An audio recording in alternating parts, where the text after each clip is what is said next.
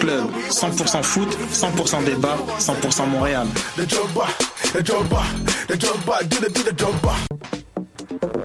Vous en avez assez de faire des photos moches? Écoutez Objectif numérique où on vous donne des conseils, on teste des produits, on vous tient au courant des dernières nouvelles en matière de photographie et on vous suggère des sites ou des photographes à suivre. Tous les samedis, 13h. Voyage au bout de la nuit, c'est ton émission d'ambiance nocturne sur le Nightlife Underground montréalais.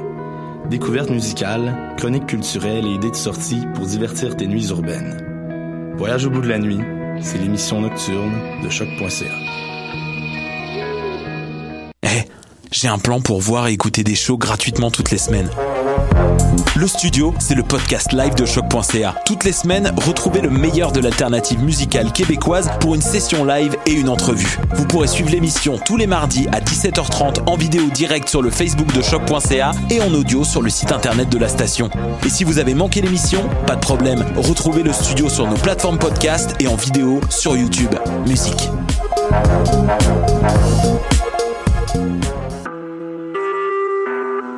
Vous écoutez Choc pour sortir des ondes.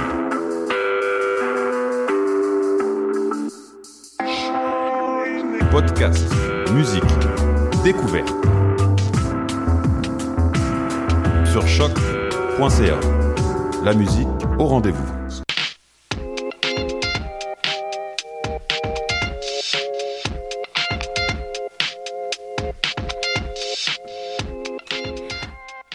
L'animal politique, édition du 26 janvier 2016. 2017.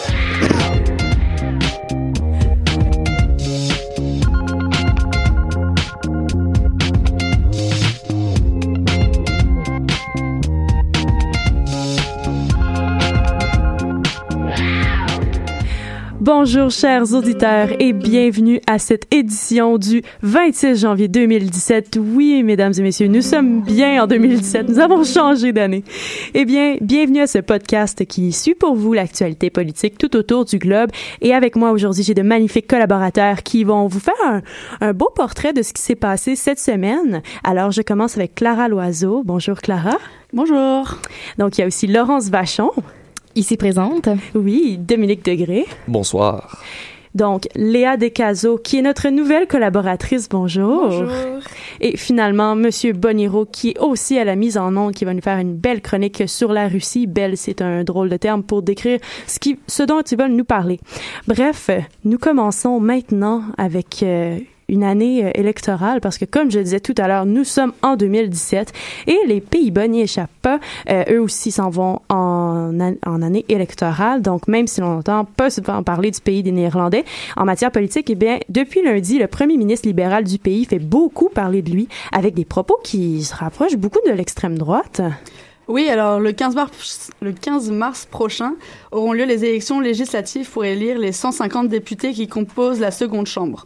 Euh, le Premier ministre néerlandais depuis 2010, Mark Rutte, qui est en pleine campagne électorale, tente par des moyens assez étranges, je dirais, d'obtenir le plus de voix, et notamment celles des électeurs d'extrême droite.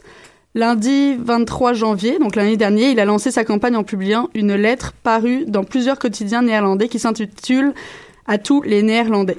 Alors dans cette lettre, le Premier ministre à la tête du Parti populaire libéral et démocrate, le VVD, évoque un grand malaise grandissant des gens de bonne volonté à l'égard des étrangers qui gâchent les choses et menacent les libertés alors qu'ils sont justement venus dans notre pays pour les trouver. On trouve là un écho pas mal trompien, hein, Oui, trumpien. euh. Pas mal trompien et pas mal euh, le péniste également, je te dirais. Il écrit également que euh, il faut faire les choses normalement ou sinon allez-vous-en. Et c'est ainsi qu'il a trouvé d'ailleurs son slogan de campagne, faire des choses normalement. Oui, et apparemment, il ne mise pas absolument sur euh, la gauche pour gagner ses législatives? Non, en effet, selon, selon lui, Mark Rutte, son seul adversaire réel serait Gerd Wilders, qui est le dirigeant du Parti pour la Liberté, le PVV, parti qui, derrière un petit nom sympathique, est à la formation de l'extrême droite, qui se trouve en tête des sondages d'ailleurs depuis plusieurs mois.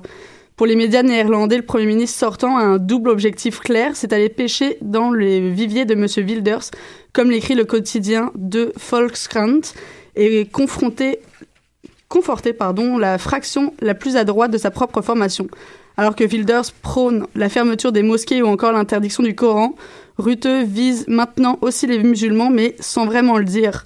En fait, il s'attaque aux étrangers qui harcèlent les homosexuels, sifflent les femmes en jupe courte et jugent racistes les néerlandais ordinaires. Et c'est pas la première fois qu'on entend parler de Geert Wilders. Alors non, l'opposant politique de Mark Rutte s'est fait connaître en... Enfin, était déjà connu, mais en 2014, ce personnage qui ressemble vraiment à Donald Trump tenait des propos clairement anti-marocains lors d'un meeting en disant Voulez-vous aux Pays-Bas plus ou moins de Marocains? En guise de réponse, la foule scande moins, moins, moins.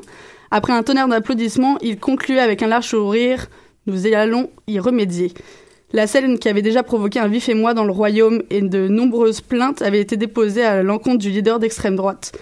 En octobre 2016, juste avant son procès, il a diffusé une vidéo sur son compte Twitter dont on va entendre un extrait tout de suite. It is my right and my duty as a politician to speak about the problems in our country. Because the Netherlands has a huge problem with Moroccans. Moroccans are overrepresented in crime and welfare dependency. More than three quarters of the Dutch jihadists in Syria are Moroccans. Donc voilà, comme vous avez pu le comprendre, il ne mâche pas ses mots en ce qui concerne les Marocains aux Pays-Bas, affirmant que c'est son droit et son devoir de parler des problèmes de son pays et que les Pays-Bas ont un énorme problème avec les Marocains, en disant qu'ils sont surreprésentés dans la criminalité, mais aussi dans le bien-être social, et soulignant également que plus des trois quarts des djihadistes néerlandais sont marocains.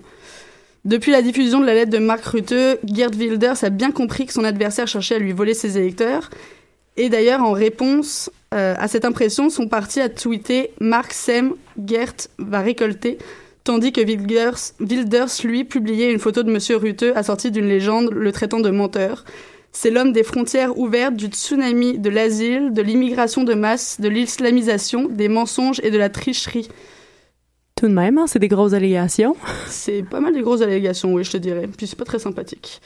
Euh, ce qui fait peur aux politologues qui observent cette campagne électorale, c'est que les électeurs, les électeurs préfèrent l'original à la copie, c'est-à-dire voter pour l'extrême droite plutôt que pour un homme politique qui est plutôt connu pour être flexible dans ses convictions politiques. Tout de même. Donc euh, le VDD se montre quand même confiant quant à l'issue du duel qui s'annonce. Et le politologue André Crouvel estime que même s'il a été l'un des moins bons premiers ministres de son pays, Monsieur Rutte est en revanche un meilleur meneur de campagne électorale. Et c'est pas qu'aux Pays-Bas que les politiciens essaient de gagner des voix avec la question de l'immigration en Europe, n'est-ce pas? Non, en effet, Catherine, l'Allemagne tiendra également des élections en septembre 2017 et on le sait, l'Allemagne avait été le premier pays européen à ouvrir ses bras aux réfugiés et migrants. Mais après les attentats de Berlin en décembre dernier qui ont fait 12 morts, Angela Merkel a compris que pour gagner sa place de chancelière, il fallait qu'elle rassure aussi les Allemands en promettant un contrôle plus grand. Mais même si pour le moment Angela Merkel pourrait garder sa place au pouvoir, un nouveau parti est né en Allemagne, l'Alternative pour l'Allemagne, le AFD, qui s'est imposé à droite en tenant un discours anti-islam et anti-immigration, sans partager le sulfureux passé qu'on connaît du NPD. Cette formation, qui navigue entre 10 et 15 des intentions de vote pour le moment, convainc une part croissante de l'opinion, notamment depuis l'ouverture du pays aux migrants en 2015. Mais il faut aussi parler de la France avec ses élections présidentielles, dont le premier tour se tiendra le 23 avril 2017 et le deuxième tour le 7 mai, parce que la question de l'immigration est là-bas aussi un très très gros sujet. Évidemment, on connaît tous déjà l'avis de la candidate du parti d'extrême droite français Marine Le Pen, très grande amie d'ailleurs de Geert Wilders, qui qualifie l'immigration de fardeau. Et la candidate à la présidentielle place beaucoup sa politique sur l'immigration et le terrorisme, comme Trump, on pourrait le dire aussi. Son programme électoral se construit par exemple sur l'abrogation du droit du sol, la suppression de l'aide médicale d'État pour les étrangers en situation irrégulière et l'abolition des accords de circulation de Schengen, c'est-à-dire le rétablissement du contrôle des frontières, parce que oui, en Europe, beaucoup de pays, on a le droit de naviguer entre les pays sans passer à la douane euh, ni rien. C'est un peu l'idée finalement euh, du concept euh, de la zone euro. C'est ça, exactement. Mais il y a encore des pays qui... qui, ont, qui, gardent les réticences. Ah ben. Et voilà. Bah, c'est à peu près ça. Ben, merci beaucoup, Clara. Donc, on continue notre tour du monde euh, de l'actualité politique et on s'en va vers le Moyen-Orient où euh, notre chère Laurence Vachon va nous parler euh, d'Israël, en fait, de la relation entre Donald Trump et Benjamin Netanyahu qui euh, devrait se renforcer grandement dans les prochaines semaines. Donc, le premier ministre israélien a profité de la nouvelle arrivée de Trump au, pouvoir pour annoncer la construction de plus de 3200 nouveaux logements de colonisation. Hein, c'est pas rien. Euh, ça change ce qui été fait en vigueur sous Obama, n'est-ce pas? Oui, ça change, euh, ça change énormément, en fait. Euh, euh, c'est ça, Monsieur Netanyahou n'a pas attendu très, très longtemps, je vous dirais, pour montrer à tous que la présidence Trump serait synonyme de changement en Israël. Donc, le programme de colonisation dans le quartier de Gilo à Jérusalem-Est était gelé, en fait, depuis deux ans à cause de la pression exercée par le gouvernement Obama. Mais c'est maintenant chose du passé. Benjamin Netanyahu ainsi que Donald Trump, en fait, donc semble vouloir relancer le projet de colonisation. Euh, en gros, ce, ce, projet, ça avait débuté en 1967 après la guerre des six jours, et puis ça visait en fait à, à construire des logements en territoire palestinien euh, et de les faire occuper par des Israéliens pour euh, en fait euh, faciliter et renforcer l'annexion de ces territoires-là. Et du coup en fait un peu coloniser les Palestiniens. Euh, donc, selon Netanyahou, il y a environ 11 000 autres logements qui seraient en attente d'une approbation seulement à Jérusalem. Donc, il prévoit délivrer des milliers de permis seulement euh, pour Jérusalem là, dans les prochains mois. Donc, cette semaine, euh, toute cette, cette saga a commencé dimanche, où, lorsque le premier ministre a, a, donné le feu vert, en fait, à un projet de 566 logements dans des quartiers de Jérusalem-Est. Ensuite, il a répliqué il a continué en fait mardi, euh, cette fois-ci pour une encore plus grosse nouvelle, c'était pour 2502 logements, cette fois-ci en Cisjordanie, qui est un autre territoire annexé. Et euh, aujourd'hui, c'était 153 logements, donc pour ce, ce, cette troisième euh, annonce, encore une fois, dans Jérusalem-Est. C'est quand même impressionnant et on le sait, euh, prendre oui. position dans ce genre de conflit-là, c'est un gros message oui. qu'on lance à la communauté internationale. Et comment le reste du monde réagit euh, à ces annonces-là? Euh, ben, c'est sûr qu'on aurait pu croire que les Nations Unies auraient posé une action quelconque, mais non, pas encore. C'est sûr qu'ils ont condamné au début de la semaine euh, les décisions du premier ministre Netanyahou, mais sans plus. Le Conseil de sécurité de l'ONU s'est quand même réuni mercredi, donc ça, ça regroupe une quinzaine de pays, euh, après l'annonce, en fait, euh, concernant les 2500 logements, qui est vraiment la plus importante depuis quand même euh, plusieurs années. L'ONU avait même adopté à ce sujet-là une résolution en décembre 2016 qui, qui, en fait, qui condamnait toute propagation ou toute construction là, de colonies. Euh, même si certains ambassadeurs, dont celui, de la Suède, ont déclaré aux médias qu'il fallait condamner les actions de Netanyahou, il y a aucune mesure qui a été proposée euh, mercredi pendant le pendant la réunion. Puis l'ambassadrice des États-Unis a même pas fait de déclaration en fait. Donc c'est sûr que dans cette situation là, euh, l'ONU pousse surtout en fait la, une réconciliation qui se déroulerait directement entre les deux États, donc entre Palestine et Israël. Euh, donc on peut croire qu'ils sont en fait un petit peu dans une impasse où est-ce qu'ils peuvent pas trop s'ingérer dans la situation, puis qu'ils ont donc peu de jeu pour euh, pour poser des actions concrètes en fait. Puis Donald Trump et Benjamin Netanyahu devraient se rencontrer prochainement.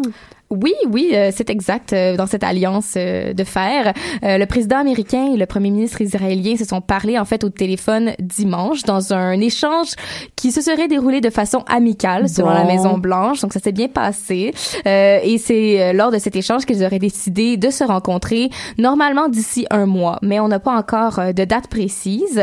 mais on sent vraiment que les deux chefs d'État veulent montrer que leur alliance sera renforcée dans les prochaines années. et Trump a même dit qu'il voulait aider à la réconciliation d'Israël et de la Palestine, euh, qui, qui, devrait se faire normal. Ben, selon lui, ça devrait se faire directement entre les deux parties, mais il veut aider à cela. Puis il a aussi réaffirmé son engagement en fait envers la sécurité d'Israël, qui passera, selon lui, par des mesures antiterroristes. Et c'est pas la seule personne, donc euh, Benjamin Netanyahu, qui, qui veut se prononcer euh, avec Trump. Non. Donc vous vous rappelez peut-être de Bana Alabed, donc c'est une petite fille de 7 ans qui tweetait en direct à partir de la ville d'Alep pendant les bombardements. Donc, elle a été une source importante pour des journalistes à cette période-là. Mm -hmm. Donc, pendant des mois, elle a partagé son quotidien d'enfant dans la ville assiégée. Elle a réussi à quitter la ville avec d'autres réfugiés et est maintenant en Turquie avec sa famille depuis quelques semaines. Donc, tant mieux pour elle. Euh, elle a décidé d'interpeller M. Donald Trump sur la situation à Alep via son compte Twitter. Oui, c'est exact. Donc, elle a, elle a publié quelques tweets dans les derniers jours pour lui demander de faire cesser euh, directement les, les, bombardements en Syrie. Tout rien de, de moins, rien de moins. Donc, elle lui a écrit en fait une belle grande lettre où elle euh, lui parle de la vie très dure qu'elle a menée en Syrie et euh, en fait, elle lui racontait que maintenant, elle avait la chance de vivre dans la paix, de vivre comme un enfant normal, de pouvoir jouer et tout, mais que il y avait quand même des millions d'enfants qui étaient encore pris dans ce conflit-là en Syrie et elle l'implorait en fait de sauver les enfants. Et en échange, elle est prête à lui offrir son amitié, de devenir son amie. Euh, elle a aussi publié un tweet qui montre une photo d'un enfant syrien qui, qui est seul, euh, qui est sale là, euh, au milieu d'une route en lui disant Bonjour Donald Trump, si c'était ton enfant assis comme ça seul au milieu de la route avec plus rien, même pas de parents, euh, qu'est-ce que vous feriez? S'il vous plaît, aidez-le. Puis elle a terminé avec un dernier tweet qui cette fois-ci lui disait Bon, je m'en vais dormir, je vous donne jusqu'à demain matin pour me répondre. Alors allez-vous aider les enfants syriens ou non Donc on lui souhaite une réponse d'ici demain matin. Tout à fait. Merci beaucoup, Laurence. Merci.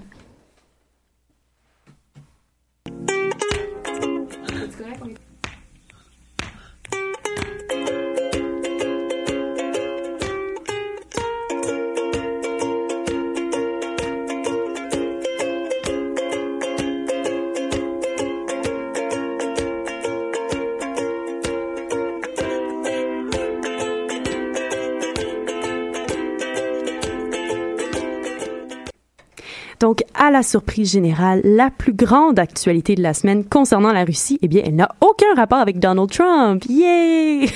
Donc, le président américain a réussi de lui-même à créer des sujets encore plus chauds, faisant oublier son potentiel lien avec la Russie. Alors, Nicolas, tu veux plutôt nous parler d'un projet de loi qui fait controverse au pays des Soviets. Qu'en est-il? Eh bien, oui, Catherine. Ça y est, nous sommes rendus à ce point-ci le point où la Chambre basse du Parlement russe s'est positionnée en faveur de décriminaliser une certaine forme de violence conjugale. Yes! Les députés se sont montrés à l'aise avec un tel changement hier avec une écrasante majorité de 35, euh, 358 pour, 2 contre et une abstention. Si cette loi entrait en vigueur, les hommes commettant pour la première fois un acte de violence conjugale euh, attention, je vais ouvrir les guillemets, sans faire trop de dommages physiques, se verraient attribuer seulement des amendes ou du travail communautaire, fermez les guillemets, euh, plutôt que du temps en prison, euh, comme c'est le cas actuellement. Ce projet de loi doit d'abord être entériné par la Chambre haute et le président Vladimir Poutine avant de devenir une réalité. mais il y a tout, déjà tout de même une voix qui se fait entendre en opposition à cette idée-là. le porte-parole du Kremlin, Dimitri Peskov a dit qu'il était important de faire la différence entre les relations familiales et la véritable violence conjugale. Baptisée par les médias russes la loi gifle, elle fait déjà l'objet de beaucoup de protestations dans la population, comme tu peux l'imaginer. Tout à fait. Donc, on peut déjà bien voir quels sont les arguments des gens qui s'y opposent. Mais peux-tu quand même nous les réciter? Euh, oui, on craint euh, évidemment que si ce projet de loi entre en vigueur, que ce sera le début de plusieurs tyrannies euh, dans les milieux familiaux, si les maris pris en défaut n'ont pas de véritables conséquences en bout de ligne. Et dans le camp contre, on a peur aussi que ce ne soit pas seulement les femmes, mais aussi les enfants qui soient affectés par ce changement de loi.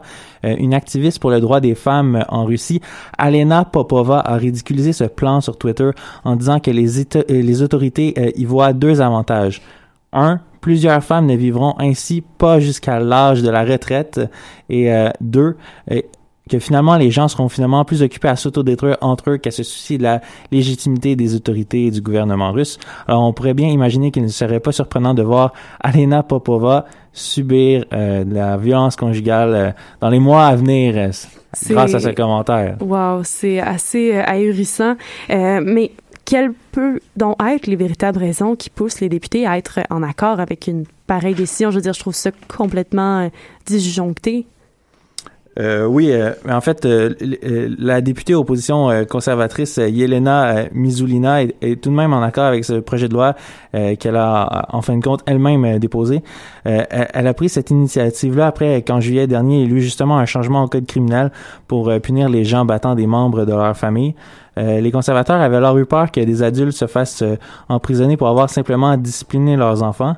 Euh, pour Andrei Isayev, député dans le parti du président Poutine, la journée de mercredi est une journée historique car selon lui, dans plusieurs autres pays, l'État interfère trop dans les activités euh, personnelles et le rôle de la famille. Donc avec ce projet de loi, ce sera moins le cas dans la Fédération russe, euh, dit-il.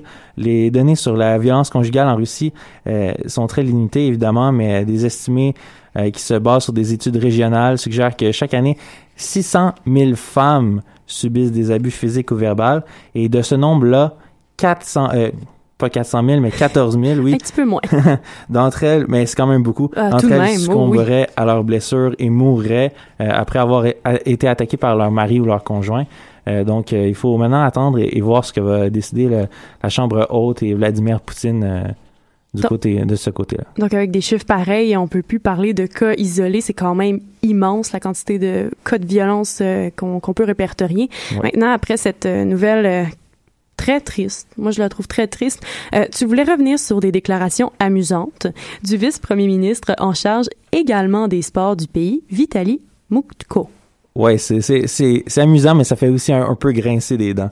Euh, oui, exactement. Donc, euh, c'est selon ce dernier, il n'y a pas vraiment suivi de cours de biologie. Là, on va s'entendre là-dessus tout de suite. Ce serait des rapports sexuels qui seraient à l'origine de nombreux résultats de dopage positifs pour les euh, athlètes féminines de son pays. Ouais, Euh, ouais, quand même. je vais d'abord rappeler les faits. Euh, un peu plus tôt cette année, euh, l'année dernière, en fait, en, en 2016, euh, un peu, un peu comme toi au début de l'émission, je me suis un peu trompé d'année. un, rapport nommé le rapport McLaren a été publié faisant état d'un système de dopage d'État à l'intérieur de la Russie. Le pays a vu euh, un lien, euh, en, en lien avec cette affaire une grande partie de sa dernière délégation olympique être empêchée de participer aux Jeux de Rio, on s'en souvient. Mais voilà, si on revient sur les paroles de Vitaly Mutko, euh, une athlète pourrait porter l'ADN de son partenaire jusqu'à cinq jours après avoir eu une relation sexuelle, ce qui expliquerait la présence de, diffé- euh, de, de, de, de différentes drogues ou même d'un ajout de testostérone dans l'urine de ces athlètes-là. Euh, ce- ce- celui en, en, en charge du ministère de- des Sports en, Russie évoquait notamment le cas de deux joueuses de hockey russe ayant de l'ADN d'hommes dans, dans les résultats de leurs tests. Euh, petit problème cependant pour euh, Vitaly Mutko, il se base sur aucune preuve scientifique euh, pour euh, euh, affirmer cela. Euh, L'ancien vice-présidente, euh, vice-président pardon de l'agence mondiale antidopage, Arne Lundqvist, a pour sa part réfuté cette déclaration évidemment en indiquant qu'on peut se l'imaginer. le- L'ADN, c'est quelque chose de très personnel et euh, à, à chaque individu et qu'on peut pas vraiment le transmettre euh, sexuellement comme une maladie. Et donc, euh, les faits alternatifs s'invitent maintenant dans le monde du sport. Et tout à fait, tout à fait. En tout cas, je sais pas si vous, chers auditeurs, vous êtes aussi euh, étonnés que nous, mais en studio, c'est un fou rire général. Donc, euh, on peut ainsi voir qu'il n'y a pas seulement Donald Trump, comme tu dis, qui tourne le dos à la science. Et puis, pour finir, tu voulais nous parler d'une nouvelle qui dépasse carrément la fiction. Vous serez tout aussi étonnés que moi euh, d'entendre ce que M. Boniro a à nous raconter. Oui, eh bien, pour tous les fans de Star Wars, leur rêve euh, va bientôt devenir réalité apparemment. Le Kremlin a annoncé plus tôt cette semaine être en train de perfectionner les armes plasma, les lasers et de force électromagnétique. Le ministre de la Défense Yuri Borisov a également laissé entendre que les Russes travaillaient à la création de missiles hypersoniques qui pourraient frapper des porte-avions américains avant même que le Pentagone ne sache que le missile a été tiré.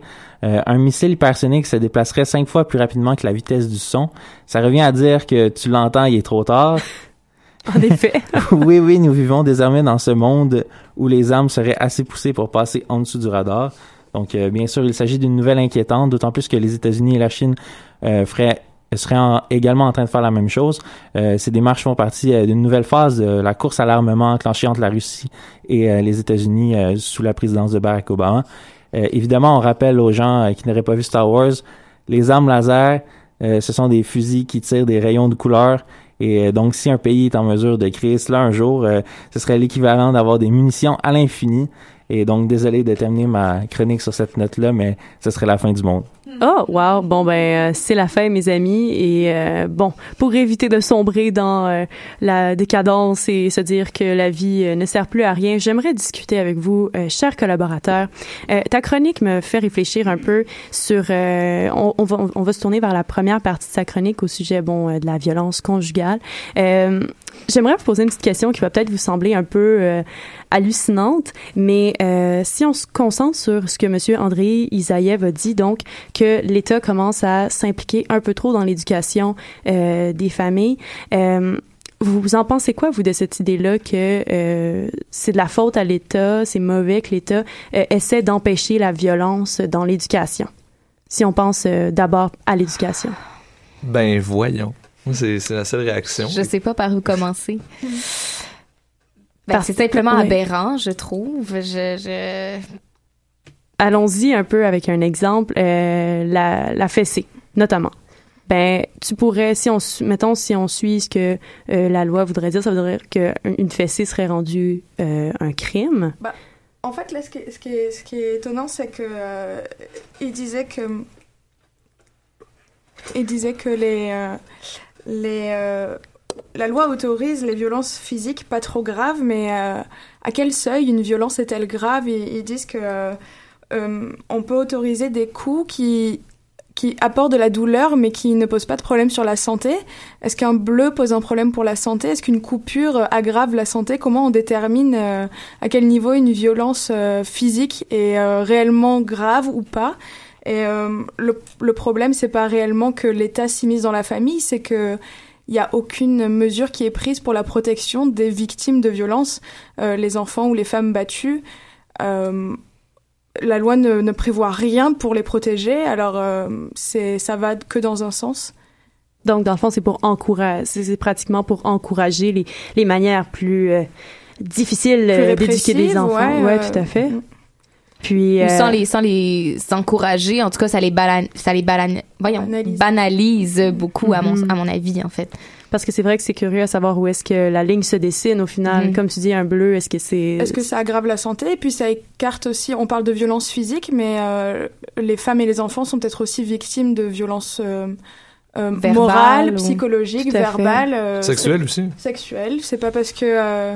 c'est pas parce qu'on se fait pas taper qu'on souffre pas dans une famille et, euh, Mhm. et bon l'État peut-être est peut-être trop in- interventionniste dans certains cas mais là on parle de violence on parle de souffrance je pense que c'est nécessaire qu'il y ait des lois à ce niveau-là Donc finalement, ce serait pas euh, de, de ne plus décriminaliser ça, mais c'est plutôt de rééduquer la population à savoir voici euh, des façons plus, euh, euh, disons, qui sont plus proches des valeurs, euh, de nos valeurs euh, pour éduquer un enfant finalement. Attends, mais au-delà de la question des valeurs, c'est que si il y a ce projet-là, ce projet-là a passé à la Chambre basse avec une majorité aussi écrasante, C'est qu'il y a peut-être un- impressionnant. il y a peut-être quelque chose de, qui marche pas avec ce qui est considéré comme une bonne éducation ou les valeurs. Je, écoutez, moi, je suis pas un, un prenant, un, un fan du relativisme personnellement, mais quand c'est rendu que il y a une, ma- une majorité écrasante de députés qui disent, ok, oui, euh, on peut, on va décriminaliser euh, une première offense dans un cas de d'agression euh, physique dans, un, dans un contexte conjugal. Écoutez, c'est pas juste une rééducation qu'il faut faire, faut, c'est légitimer en fait le- un voie de fait qui peut être grave. Justement, la question des, de la balise euh, me laisse extrêmement sceptique. Encore, déjà que le projet est inquiétant en soi. Parce que dommage physique grave, ça peut être n'importe quoi aussi. là. Et donc, c'est extrêmement préoccupant. Et puis, euh, si vous me permettez, je vais reprendre quelque chose euh, qui appartenait à ma chronique. Et en fait, c'est que la, la personne qui a déposé le projet de loi, c'est une femme elle-même. Ouais. Donc, c'est encore plus... euh, Il y a ça aussi. ouais. Oui. Ben, tout à fait, c'est ça se met, on peut se poser dire la que- question. C'est te dire qu'une fois, ah, c'est pas grave. C'était juste une fois, c'était la première fois que ça arrivait. Ouais, hein, c'est comme ba- ben, c'est banaliser le- le- la violence au final. Et puis, c'était en fait, la, la, la Russie a déjà dépénalisé la violence dans la rue, donc ils se sont dit euh, pourquoi, euh, pourquoi ça serait ok de frapper quelqu'un dans la rue, mais euh, chez moi je, re- je recevrais une amende, donc euh, on a appliqué cette loi-là à, à les passer de la rue à la maison en fait. Peut-on qualifier ces, ces mesures-là de barbares rendues là?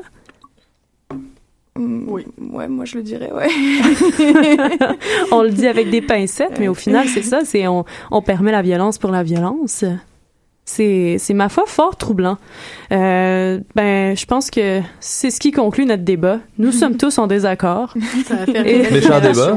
Méchant débat. Je peux faire l'avocat du diable, Ah, si oui, vous voulez, mais... Vas-y donc. Je, je, j'ai pas tant d'arguments que ça, en fait. c'est comme difficile de trouver un, un argument pour. Exactement. Eh bien, finalement, c'est une euh, révolte euh, totale à l'animal politique. Euh, Monsieur Vladimir Poutine, mettez vos culottes et empêchez ça. Bref, euh, c'est ce qui conclut ce petit débat.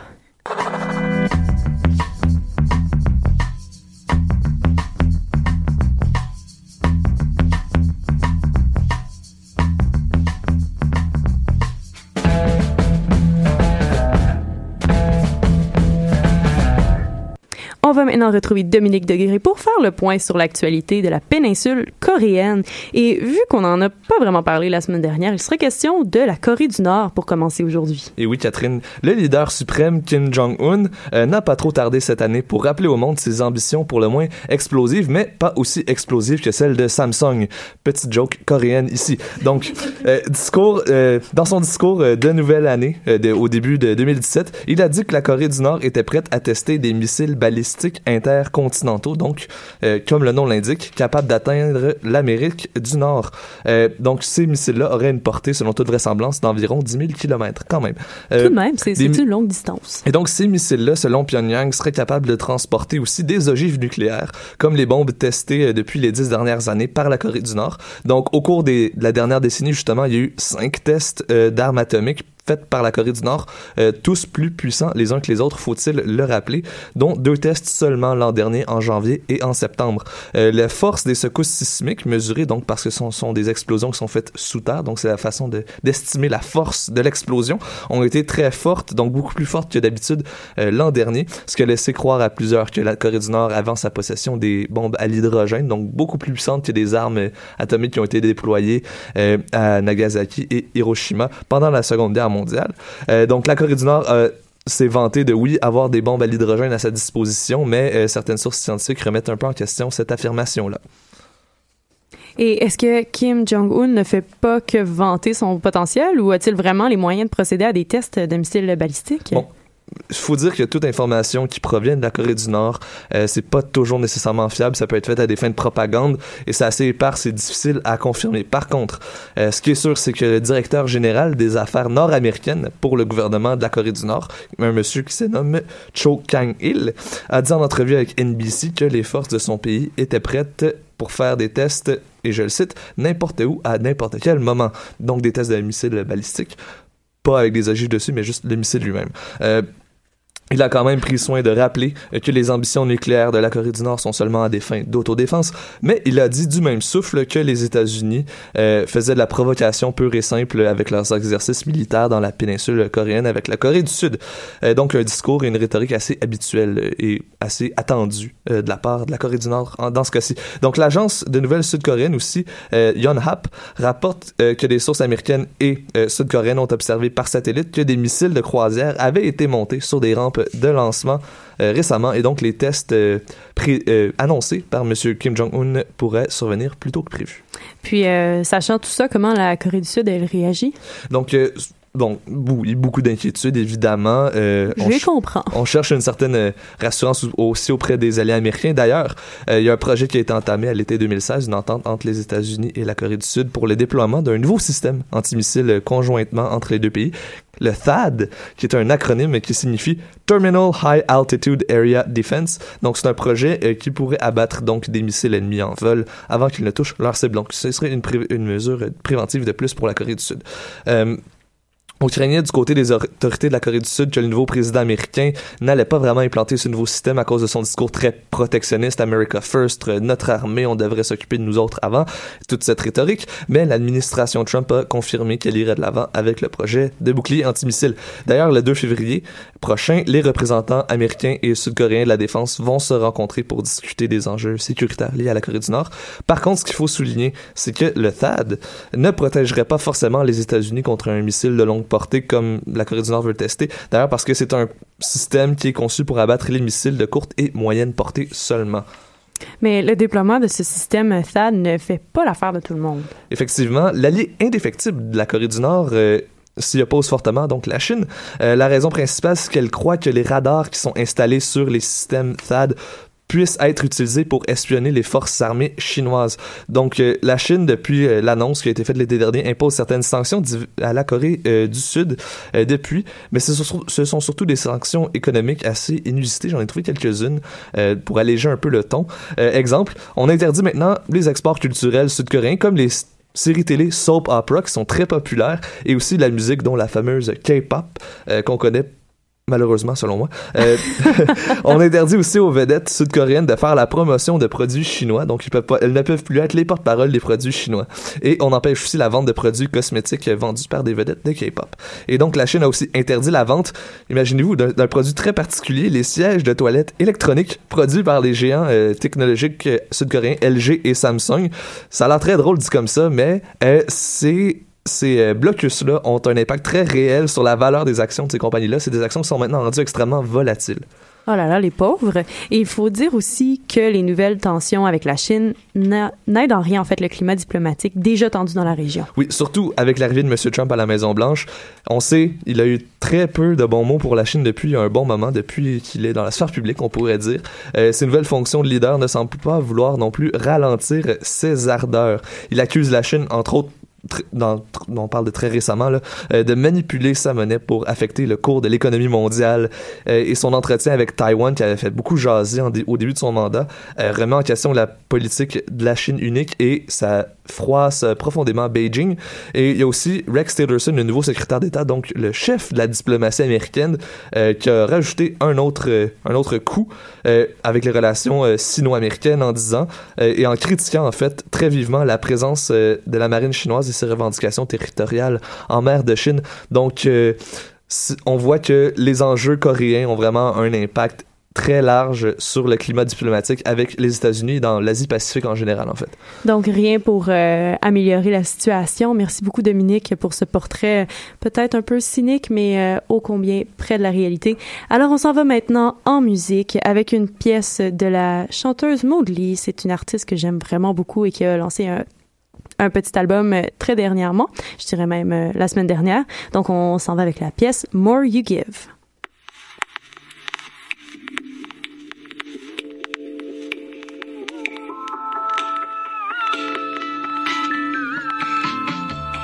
You see me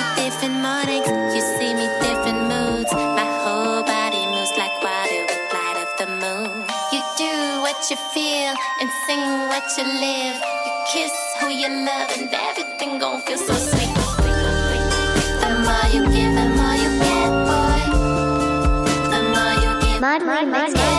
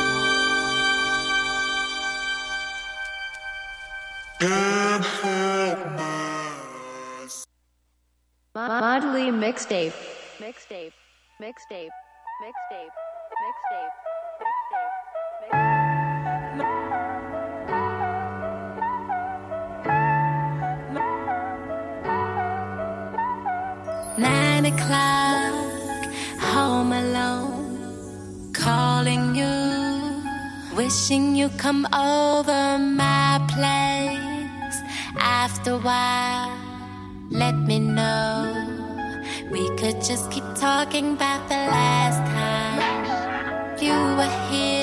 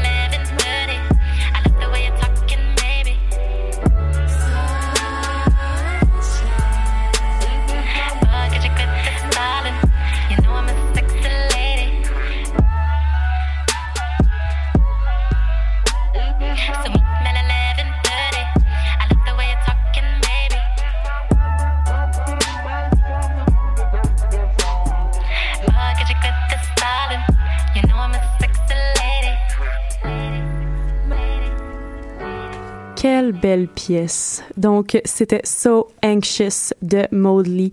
J'espère que vous avez apprécié cette petite pause musicale. Alors, on lui a dédié notre émission de la semaine dernière. Il ne se lasse pas d'occuper la une de l'actualité politique américaine. On parle bien ici de Donald Trump, donc tout un personnage sur lequel Léa Decazo s'est penchée. Donc Léa, bonjour. Bonjour. Donc tu es ici pour nous résumer et analyser aussi les grandes lignes d'une semaine assez tumultueuse aux États-Unis, une semaine seulement après, on le rappelle, de son assermentation. Oui, alors revenons brièvement sur les faits. L'investiture a commencé vendredi dernier avec son discours, discours qui marque une vraie rupture avec les précédents mandats. On va en écouter quelques extraits. Pendant trop de décennies, nous avons enrichi l'industrie étrangère. Au détriment de l'industrie américaine, nous avons subventionné les armées d'autres pays tout en permettant que notre propre armée soit privée. Nous avons défendu les frontières d'autres pays tout en refusant de défendre les nôtres. À partir de ce jour, ce ne sera que l'Amérique qui passera en premier. L'Amérique en premier. Nous suivrons deux règles simples. Acheter américain et recruter américain. Désormais, ce sera l'Amérique d'abord, slogan déjà tenu dans les années 30 par les isolationnistes. Acheter américain, engager américain, voilà quelques extraits du discours. Donc Donald Trump opère la transition du cosmopolitisme vers le nationalisme américain. Rien d'étonnant jusque-là. Mais la presse américaine, elle, est totalement dépourvue, incertaine. Comme le dit une commentatrice du Wall Street Journal, nous sommes en territoire inconnu. Quelques colonnes plus tard, le canard évoque un retentissant manifeste populiste et s'avoue inquiet pour les années à venir. C'est des propos qui sont un peu étonnants pour le Wall Street Journal qui est traditionnellement conservateur. Le Washington Post, quant à lui, s'avoue cruellement déçu des propos du président. Le New York Times utilise pour la première fois sur sa une le mot mensonge, mot qu'il s'est appliqué à ne pas utiliser pendant toute la campagne américaine. Alors pourquoi ce titre, mensonge Eh bien, à l'occasion du discours de Donald Trump, les journalistes décomptent environ 250 000 spectateurs, alors que l'équipe du président en annonce plus d'un million. Les photos prouvent que c'est les journalistes qui ont raison. C'est des photos assez euh, impressionnantes. Assez marquantes, on voit bien la différence. La démonstration qu'il y avait plus de monde lors de l'investiture d'Obama en 2009 a blessé l'orgueil de la nouvelle administration Trump. C'était la plus grande foule jamais vue lors d'une investiture, point barre, a affirmé le porte-parole de la Maison Blanche. Mensonge, dit la presse, fait alternatif, dit la conseillère du président. Ouais, ce nouveau mot en a fait jaser plus d'un. Donc, fait alternatif, ça nous rappelle donc le terme de post-vérité. Euh, terme élu mot de l'année tout de même de 2016 par le dictionnaire Oxford. Donc, le concept est aujourd'hui de plus en plus répandu. On parle d'ère de la post-vérité où les rumeurs et les interprétations priment sur la vérité. C'est un peu triste à dire, mais c'est ça. Et si ce terme s'est imposé dans la sphère publique, c'est notamment depuis la campagne électorale américaine. Exactement. Pendant la campagne, Trump parlait des médias Clinton pour pointer du doigt les médias de la côte Est, donc traditionnellement démocrates, qui selon lui biaisent les statistiques sur l'économie et l'immigration américaine. Son truc à lui, à Donald Trump, c'est de rejeter les analyses économiques, les statistiques, les rapports scientifiques et autres. Pourtant, une grande partie des informations diffusées par Trump et ses alliés, comme par exemple la déclaration selon laquelle le père de Ted Cruz était impliqué dans l'assassinat de Kennedy. Tout de même. C'est voilà, c'est clairement faux et c'est facilement démenti par les journalistes, mais euh, le traitement médiatique et le volume d'articles publiés sur ces informations fausses, on les fait rechercher, notamment sur les réseaux sociaux, ça se répand. Et quand les fausses informations deviennent omniprésentes, toute information, euh, vraie ou non, devient suspecte.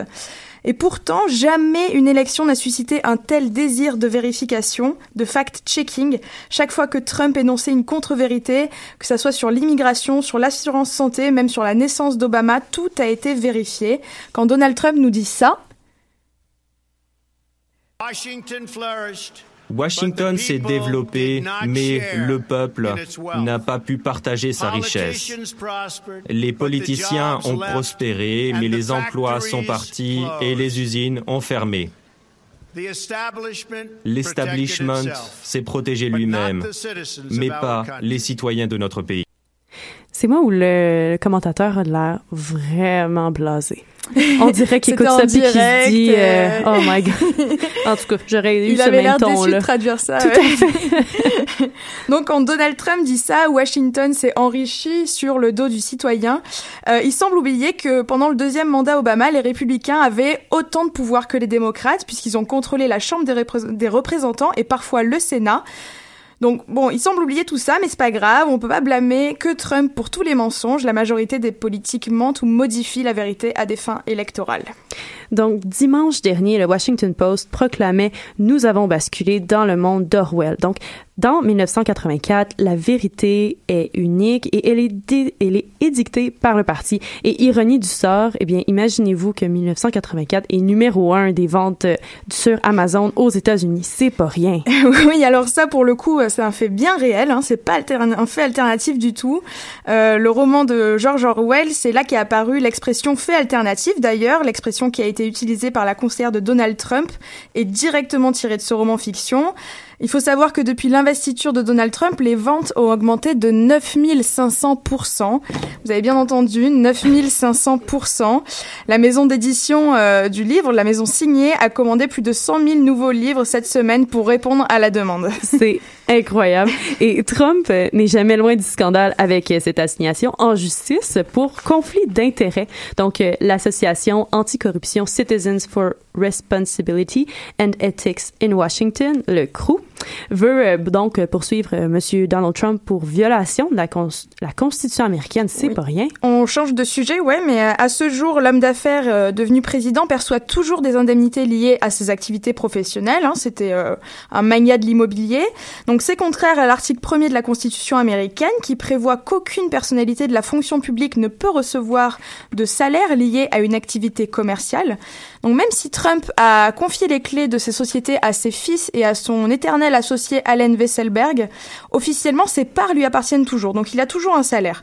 Alors ce que pointe réellement euh, du doigt l'association Crew, c'est l'ambiguïté qui va naître des prochaines négociations commerciales. Euh, quand Trump va négocier avec la Chine, la Russie, le Canada ou autres, comment pourra-t-on savoir s'il pense à s'enrichir personnellement ou s'il pense réellement aux intérêts de la nation américaine? Donc le magazine Time avait déjà anticipé ce problème. Vendredi dernier, les journalistes posaient la question un homme d'affaires peut-il être un bon président? Le Washington Post formule autrement est-ce qu'un président se déplaçant en jet, en jet privé pardon, et dont le cabinet est milliardaire peut réellement comprendre les préoccupations des Américains moyens? C'est vrai que c'est un peu étonnant pour un président populiste. Tout à fait. Euh, le journal français Le Monde a révélé hier que le porte-monnaie de son cabinet s'élève à 9,5 milliards de dollars, partagés en 17 différents. Donc 9,5 milliards de, dollars, c'est autant que que le pouvoir de 100 millions d'Américains les plus pauvres.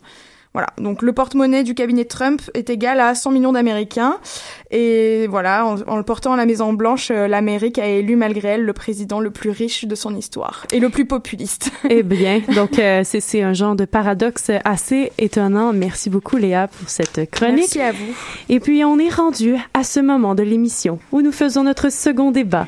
Et comme on est aux États-Unis euh, et avec Monsieur Trump, Monsieur Trump qui a pris euh, différentes décisions assez euh, controversées, disons, dans la dernière semaine, eh bien, on parle notamment de l'avortement. Donc, euh, pour la petite histoire, euh, M. Trump a signé un décret comme quoi il allait couper le financement aux organismes non gouvernementaux qui promouvoient en fait l'avortement dans des pays étrangers. Ceci étant dit, beaucoup de médias ont titré cette nouvelle-là avec des titres assez qui peuvent être trompeurs comme euh, Trump contre euh, l'avortement. Moi, ma question que je vous lance, c'est euh, vous en pensez quoi, vous, de ces journaux-là qui créent des titres à scandale pour des nouvelles qui, oui, sont assez impressionnantes, mais qui en... C'est trompeur malgré tout. Oui, Dominique? ce n'est pas un titre à scandale. Parce que c'est vrai, Trump, oui, c'est des, des titres assez punchés, mais c'est vrai, il, il a peut-être pas interdit l'avortement complètement aux États-Unis. Il peut pas le faire justement à cause de la décision de la Cour suprême euh, Wa- Roe contre Wade.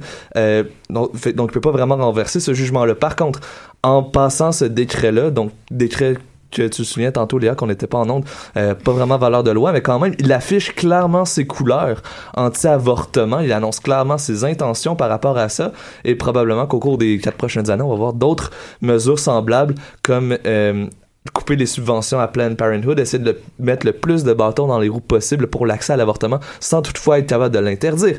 Mais c'est pas des... donc au final, à cause de ses intentions, il n'est c'est clairement pas des titres sensationnalistes. Ce sont des titres qui sont vrais. C'est juste la première incarnation, ce qu'il a fait cette semaine, de ces intentions-là. Sauf que ce décret-là, c'est pas sur le territoire américain que ça serait c'est à l'étranger. Il est quand même contre l'avortement. Oui, si on veut. dans- Ben oui, c'est vrai, il est contre C'est ça, l'avortement. donc En fait, c'est sur la promo, c'est pour la promotion de l'avortement. Mais il est quand même contre. C'est ça, Ouais. l'essence est là. D'accord. Oui, les- oui, Clara? Alors moi, ce que je pense, c'est que euh, de toute façon, on savait déjà qu'il était contre l'avortement, il s'en est jamais caché. Mais le problème là, c'est que même si c'est pas sur le sol des États-Unis qu'il interdit ça, c'est qu'il interdit l'accès à l'avortement à plein de femmes dans le monde qui n'ont pas ce euh, comment dire ce cette possibilité droit-là, c'est ouais. ça cette possibilité là et c'est ça qui est horrible. C'est que oui les médias ont fait des gros titres en disant qu'il est il a arrêté l'avortement. Mais il faut comprendre que oui il arrête l'avortement pour certaines parties dans le monde c'est quand même 600 millions de dollars qui sont euh, qui n'iront plus dans ces associations donc c'est enfin, moi ça me chicote quand même beaucoup Oui. Toi, Laurence? Ben, en fait, moi, ce que, ce que- moi, ma nuance, euh, si j'avais à faire l'avocat du diable, euh, Vas-y. comme Boniro aime bien le faire, ben, en fait, c'est juste parce que justement, on le savait qu'il était contre et que on, on s'attendait à ça. Veut, veut pas, parce qu'il l'avait annoncé dans sa campagne, parce qu'on on, le sentait venir. Peut-être pas euh, aussitôt, mais on, le savait. Et donc, moi, c'est juste que je trouve que les médias embarquent un peu dans sa campagne de, de crier au loup et de, de, de faire peur. Et justement, ils embarquent en fait dans ce régime de peur-là aussi, un petit peu en, en faisant les gros titres. Moi, c'est ma seule réserve que j'avais à faire. Parce que justement, vu qu'on s'y attendait, pourquoi faire les gros titres? C'est des titres qui sont vraiment euh, béton là Euh, euh, Trump signe un- une loi contre l'avortement. Parce que tu sais, on voyait ça. aussi beaucoup une photo genre ah on voit sept hommes qui empêchent des droits pour les femmes. Oui mais non pas exactement ça. Ouais. c'est pas on empêche des droits c'est qu'on va empêcher du financement en fait. Ouais, mais- Fait que moi c'est la seule la- c'est la seule nuance que j'avais à apporter dans les dans les médias Euh, si je peux me, me permettre, là, je, je suis totalement en accord avec ce que Laurence a dit. Et en fait, je vais en rajouter une couche. Euh, en fait, euh, je trouve que ça fait seulement comme cinq jours que Donald Trump est président, puis je suis déjà tanné d'en entendre parler. Ah, mais prépare-toi, t'en as encore pour quatre ans. non, non, mais justement, je pense que les médias, en faisant les gros titres à chaque fois que le, la moindre petite nouvelle, surtout que là, ils ont pas, pas ils ont exagéré, là, je dirais pas juste que ça, mais le, le, titre était peut-être comme euh, euh, à- allait amener à, à confusion là, un peu si on veut. Euh, ça fait en sorte que euh, de révolter les gens, mais de révolter toujours les gens. Fait que si tu révoltes les gens pendant quatre ans, Ouais, tout euh, à fait. je suis pas certain qu'il va y avoir une bonne fin à, à cette histoire-là. Un genre Euh, de désintérêt, finalement. Ouais, parce que les gens un- vont se dire, ben, c'est tout exactement, le temps. exactement. Mhm. Et donc, c'est c'est pour ça que moi, je dis qu'il va y avoir un deuxième mandat. Oui. oui. Carrément. Ah ouais. On Déjà. espère que non. Oui, Clara. Alors moi je suis pas du tout, mais alors pas du tout d'accord avec vous sur le point que ça va désamorcer un peu la bombe, toutes ces informations, puis tout ce qu'il fait. Au contraire, je pense que ça va mener à un soulèvement aux États-Unis, parce qu'on voit déjà que les gens en ont marre, que les gens sont dans la rue. Avec la marche Euh, notamment des ça, femmes qui avec la eu, marche euh, des femmes notamment, que ce soit à New York ou euh, en France ou À Montréal. partout Dans dans le monde. partout dans le monde. Et moi, je pense que ça va pas s'arrêter là. Puis parce qu'on s'entend que quand même, ce gars-là a été élu président, d'accord, mais pas par les citoyens. Puis les citoyens, c'est eux qui vont. Euh... Attends, c'est des votes Ben, frauduleux, là. Il y en a Parce eu que 30 seulement qui ont été annulés. hein. Parce que c'est vrai tout de même que le vote populaire est allé à Hillary Clinton. Et de loin. Et voilà. Ouais. Oui, Léa. Pour en revenir aux, aux- aux médias et au- à la titraille, moi je pense que c'est euh, vraiment une stratégie médiatique et volontaire. Euh, euh, L'élection de Donald Trump, c'est un peu du pain béni pour euh, les médias américains Ouais. qui euh, qui sont typiquement dans la course à l'audience et dans dans euh, Dans la les- course au clic. Dans, voilà, dans les titres, euh, nous en France, on dit euh, putaclic, donc euh, vraiment inciter au clic. ici. Exactement, ouais. un peu moins vulgaire les Québécois. Mais euh, mais non, je pense que c'est juste un pain béni et que euh, ils ont voulu, euh, voilà, en une semaine, euh, Trump a signé une multitude de décrets qui, qui pourraient tous être choquants si on les prenait euh, vraiment au pied de la lettre. La construction du mur euh, en- entre les États-Unis et le Mexique, euh, l'anti-avortement, euh, la, la reprise, voilà, la reprise des projets d'oléoduc. Sauf que en recherchant un peu plus en profondeur, on se rend compte qu'un décret, il a il a, il fait pas office de loi, il a moins de légitimité qu'une loi, et le Congrès, en votant une loi, peut annuler les décrets présidentiels. Donc surtout que si, si Trump continue à, à, à signer des décrets tout seul sans euh, sans euh, Sans s'entourer de son parti, euh, voilà, ouais, sans s'entourer de son parti, d'avoir une, une, une réflexion avec les républicains, il risque de se les mettre à dos au final, Mhm. et, et ça peut se retourner contre lui. Donc Et pendant sa les campagne, les, sénateurs, c'était tous, ben pas tous, mais une bonne euh, partie des sénateurs, c'était complètement dissocié. Les de deux chambres peuvent le soutenir parce qu'ils sont républicains, mais ça veut pas dire qu'ils vont tolérer tout ce qu'il fait. Et là, euh, la presse euh, fait un peu le jeu de Trump, quoi, de, de dire euh, regardez ce qu'il fait, euh, alors que bon. Dans beurre et épais. Je trouve que, honnêtement, je- là, c'est une réflexion que je viens d'avoir, c'est, je pense que c'est bien que, que la presse, je préfère être écœuré d'entendre parler de Trump, mais en entendre parler et qu'on scrute euh, tous ses faits et gestes dans les moindres détails, qu'à un moment donné, on dise, ah, on va laisser faire, puis là, il va vraiment pouvoir faire ce qu'il veut sans aucune obstruction. Il faut continuer de le pousser, il faut continuer de le couvrir, faut l'es- quasiment pas l'espionner, mais épier ses moindres faits et gestes pour ça pour le qu'il soit euh, en anglais c'est accountable Surtout Ouais. qu'il n'est pas du genre à vouloir être suivi Oui. par des journalistes. Il a déjà Fait faut le frustrer faut le mm. contrarier puis c'est là qu'on va trouver des faiblesses faut aussi dire que s'il y a une chose que la campagne nous a appris c'est puis ça, le Washington Post l'a un peu compris, là, quand Trump les a leur a enlevé toute accréditation médiatique pendant la campagne. Mhm. Il faut laisser tomber les gants, faut combattre le feu par le feu, faut combattre le, le show Par de, le de- show, Trump par finalement. le show, mais au moins avoir un show qui est beaucoup mieux que le sien, c'est-à-dire qu'il appuie sur des faits, puis qu'on va, se- on va se battre jusqu'au bout pour que ces faits-là soient reconnus comme la vérité, puis pas comme des faits alternatifs. Voyons, c'est ça, il faut fesser. J'ai pas le choix. Ouais, c'est- c'est très nouveau en plus pour les médias américains, euh, l'élection de Trump et la couverture médiatique de, de, de, de son mandat parce que, euh, comme je disais, le New York Times avait jamais refusé d'utiliser le mot mensonge. À chaque fois, ils hésitaient, euh, ils, utilisaient le mot euh, contre-vérité, mais jamais, ou, peut-être une fois, ils ont utilisé déclaration mensongère, mais là, faire une une avec le mot, en gros, mensonge, lie, c'était, c'était un- un vrai signal qui est envoyé par les journalistes qui disent, OK, maintenant, on prend plus de pincettes avec Donald Trump et on donne notre avis.